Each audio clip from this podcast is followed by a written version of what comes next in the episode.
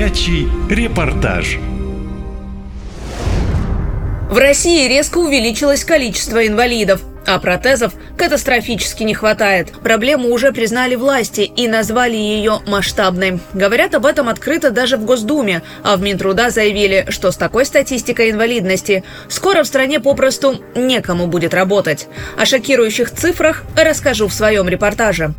Внутри нашего двора разбитые дороги, разбитый тротуар. Вот за все время мы только четыре раза выезжали на улицу покататься.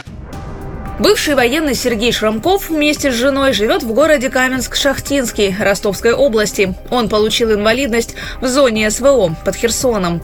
Жена ветерана жалуется, что помощи от государства нет. По словам женщины, на проблемы военных никто внимания не обращает. Отчитались, что все для ветеранов СВО, но что-то никаких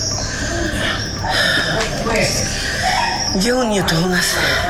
Семья жалуется и на то, что в городе ничего не приспособлено для потребностей людей с инвалидностью. Выехать на коляске на улицу нереально. Оплатим все. Оплатим все, да. А дороги нам не видать. Уже сколько бьемся, бьемся, и, наверное, не добьемся. Единственный, кто откликнулся на проблему – родственник семьи. Он сделал возле подъезда лавочку, чтобы можно было хоть как-то передохнуть. Но бывший военный Сергей Шрамков редко выезжает на улицу, ведь лифта в доме нет, а жена сама не может спустить мужчину на инвалидной коляске. Ментальный плач все время. Все, успокаивайся. Успокаивайся. Ой.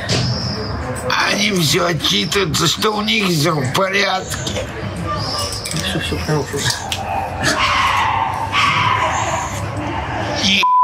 Не вижу. Дырки в ногах. Весь переломанный. И таких семей в России только за последние годы увеличилось в разы. Больше половины получивших увечья в зоне СВО солдат лишились одной или более конечностей, заявил заместитель министра труда и социальной защиты Алексей Вовченко признаны инвалидов с ампутацией конечностей порядка 54% от всех освидетельствованных. То есть э, это действительно такая яркая проблема.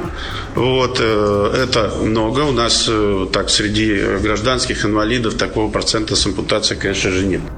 Военнослужащие с инвалидностью массово жалуются, что получить протез или коляску далеко не просто. Артур Савлепов воевал на запорожском направлении, был ранен, но на реабилитацию его не отпускают. Такого ужасного отношения к себе мужчина не ожидал, ведь ветеранам СВО обещали уважение и почет.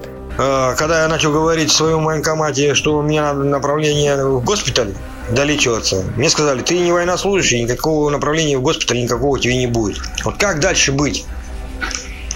Ни какого человеческого отношения, как, как к скоту отнеслись в военкомате.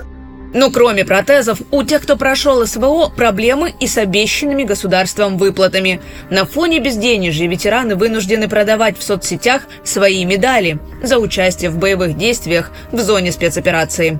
Причина – ампутация обеих ног, а выплаты за ранения не приходят уже полгода. Цена – 5000 рублей.